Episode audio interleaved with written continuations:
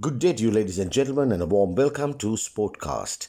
Verstappen grabs US Grand Prix as Hamilton is pushed back.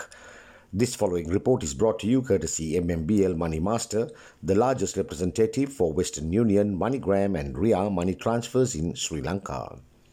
Lewis Hamilton was pushed back further down in the championship race as Max Verstappen grabbed the US Grand Prix on Sunday, enhancing his Formula One lead to 12 points as an estimated 140,000 fans witnessed the event. Hamilton, who is defending the individual drivers' championship title, came tantalizingly close to overtaking Verstappen, but it turned out to be an elusive fancy as he failed in his attempt. For Verstappen, it was his eighth win of the season and looks set to win the title, whilst Hamilton has just five wins that has already put the Red Bull team on a roll. Max did a great job today.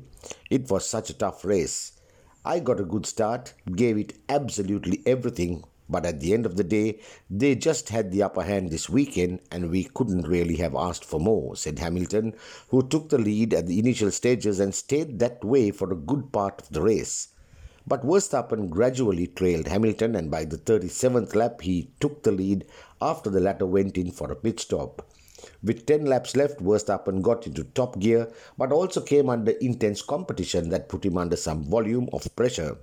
However, Verstappen held on in the final two laps in a last ditch effort to ensure he won what the experts described as a now or never victory that could virtually assure the Red Bull driver of the title ahead of Hamilton, who started the year as a clear favourite for the championship title driving for Mercedes. This is Marlon Dale Ferreira signing off for Sportcast.